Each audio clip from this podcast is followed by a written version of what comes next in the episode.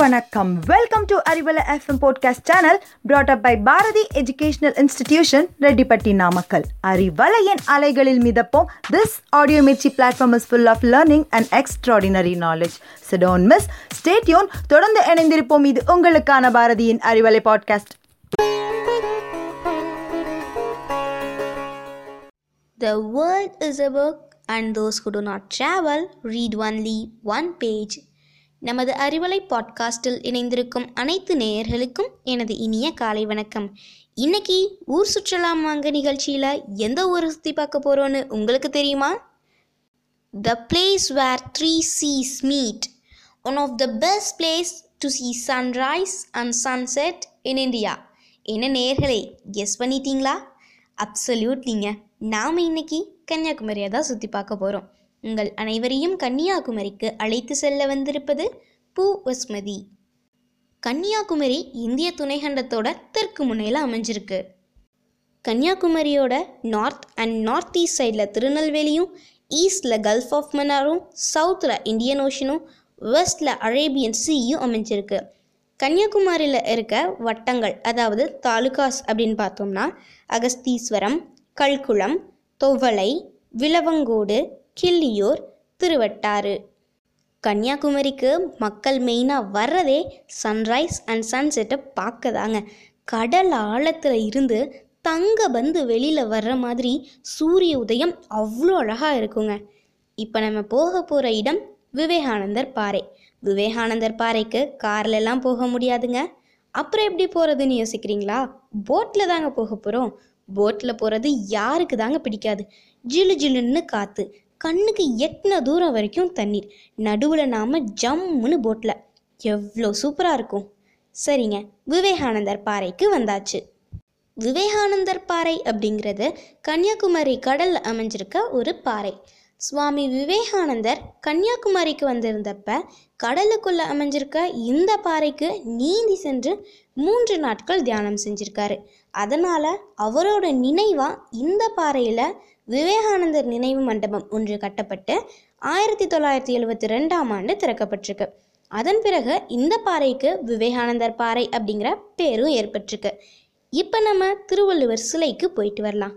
அப்பா எவ்வளோ ஹைட்டாக இருக்குது பின்ன நூற்றி முப்பத்தி மூணு அடி வர சிலைனா சும்மா வாங்க. அது என்ன நூற்றி முப்பத்தி மூணு அடி கணக்கு அப்படின்னு கேட்குறீங்களா அதாவது திருக்குறளில் ஆயிரத்தி முந்நூற்றி முப்பது குறள்களும் நூற்றி முப்பத்தி மூணு அதிகாரங்களும் இருக்குங்க. அதை நினைவுபடுத்தும் வகையில் தான் இந்த சிலை அமைக்கப்பட்டிருக்கு. இப்போ நம்ம கன்னியாகுமரி அம்மன் கோயிலுக்கு போயிட்டு வரலாம். நீங்கள் நினைக்கலாம் இந்த கோயில் கன்னியாகுமரியில் அமைஞ்சிருக்கிறதுனால இந்த கோயிலுக்கு கன்னியாகுமரி அம்மன் கோயில் அப்படின்னு பேர் வந்ததுன்னு. ஆனால் அதுதாங்க இல்லை. குழந்தைகளை தூய தமிழில் குமரி அப்படின்னு அழைப்போம். திருமணமாகாத பெண்களை கன்னி அப்படின்னு அழைப்போம். இங்கே இருக்க அம்மன் கன்னி ரூபத்திலையும் குமரி ரூபத்திலையும் காட்சியளிக்கிறதுனால இந்த அம்மனுக்கு கன்னியாகுமரி அம்மன் அப்படின்னு பேர் வந்தது. இந்த ஊருக்கு கன்னியாகுமரி அப்படின்னு பேர் வந்ததுக்கு காரணமே இந்த அம்மன் தான்னு சொல்கிறாங்க இந்த கோயில் பகவதி அம்மன் கோயில். மதுரைக்கு மீனாட்சி எப்படியோ அதே போல குமரிக்கு பகவதி. இது அதோட மாய ஒழிக்கும் புதிரான வரலாற்றுக்கும் புகழ் பெற்றது. இந்த கோயிலோட புகழ்பெற்ற கட்டிடக்கலை பாண்டியர்களால் வடிவமைக்கப்பட்டு நாயகர்களால் புதுப்பிக்கப்பட்டிருக்கு. இப்போ நம்ம திருநந்திக்கரை குகை கோயிலுக்கு போயிட்டு வரலாம். திருநந்திக்கரை குகை கோயில் அப்படிங்கிறது பாறையை குடைந்து அமைக்கப்பட்ட பல்லவர் கால குகை கோயில். இந்த குகை கோயில் முதல்ல சமணர்களுக்காக நிறுவப்பட்டுச்சு. பிற்காலத்தில் இது இந்து மத கோயிலாக மாறிடுச்சு. இப்போ நம்ம சுசீந்திரத்துக்கு போயிட்டு வரலாம். கன்னியாகுமரி மாவட்டத்தில் சுசீந்திரம் அப்படிங்கிற ஊரில் தானுமாலையன் கோயில் இருக்குது இந்த கோயிலில் சிவன் விஷ்ணு பிரம்மா ஆகிய முப்பெருங்கடவுள்களும் ஒன்றின் மேல் ஒன்றாக அமைஞ்சிருக்கு. இப்போ நம்ம போக போகிற இடம் நாகராஜா கோயில். கன்னியாகுமரிக்கு பக்கத்தில் இருக்க சுற்றுலா தலங்களில் நாகராஜா கோயிலும் ஒன்று கோயிலுக்கு பக்கத்தில் பாம்புகள் எப்போதும் இருக்கிறதாகவும் அதை பாதுகாக்க பல பாம்புகள் காணப்பட்டாலும் அது காரணமாக எந்த உயிரிழப்பும் ஏற்படலை அப்படின்னு கூறப்படுது. இந்த கோயில் ஐந்து தலைநாகம் அப்படிங்கிற பாம்பு தெய்வத்திற்கு அர்ப்பணிக்கப்பட்டிருக்கு. தமிழ்நாட்டிலே ரப்பர் மரம் வளரும் ஒரே மாவட்டம் நம்ம கன்னியாகுமரி தாங்க. கன்னியாகுமரியில் இருக்க முப்பண்டல் காற்றாலை தான் இந்தியாவிலேயே மிகப்பெரிய செயல்பாட்டு கடற்கரை காற்றாலை. இப்போ நம்ம சுனாமி மெமோரியல் பார்க்குக்கு போயிட்டு வரலாம். பகவதி அம்மன் கோயிலுக்கு பக்கத்திலே தாங்க சுனாமி மெமோரியல் பார்க் இருக்கு. கன்னியாகுமரி தான் சுனாமியால் அதிக பாதிக்கப்பட்ட இடம். இந்த பார்க்கில் சிக்ஸ்டீன் ஃபீட் ஹைட் உள்ள ஒரு ப்ளூ கலர் ஸ்டாச்சு இருக்குது அது என்ன ஸ்டாச்சுனா ஒரு பெரிய வேவை கையில் பிடிச்சிருக்க மாதிரியும் இன்னொரு கையில் விளக்கு பிடிச்சிருக்க மாதிரியும் இருக்குது இப்போ நம்ம முட்டம் பீச்சுக்கு போயிட்டு வரலாம். முட்டம் பீச் அப்படிங்கிறது கன்னியாகுமரியோட சுற்றுலா தலங்களில் ஒன்று கன்னியாகுமரியிலிருந்து நாற்பது கிலோமீட்டர் தொலைவில் தான் முட்டம் கிராமம் இருக்குது இந்த ஊரோட கடற்கரை இயற்கை எழில் மிகுந்தது. இங்கே ஒரு லைட் ஹவுஸும் இருக்குது இப்போ நம்ம கன்னியாகுமரி வைல்ட் லைஃப் சான்ச்சுரிக்கு போயிட்டு வரலாம்.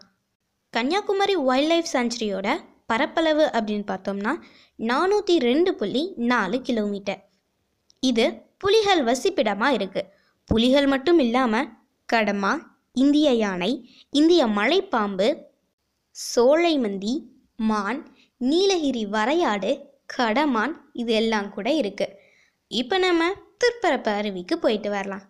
திருப்பரப்பு அருவி அப்படிங்கிறது கன்னியாகுமரியில் இருக்க சிறந்த சுற்றுலாத்தலங்களில் ஒன்று இப்போ நம்ம பத்மநாபபுரம் அரண்மனைக்கு போயிட்டு வரலாம்.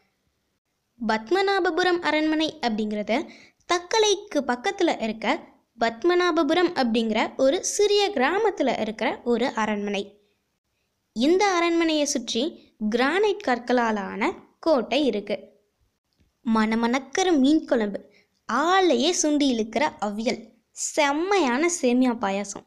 இதெல்லாம் கன்னியாகுமரியில் இருக்க ஃபேமஸான ஃபுட் ஐட்டம்ஸில் சில கன்னியாகுமரி மாவட்டத்தோட உணவுப் பொருட்களை ருசித்தவங்க மீண்டும் உண்ண விரும்பும் அளவுக்கு சுவையான பதார்த்தங்கள் இங்கு கிடைக்குது.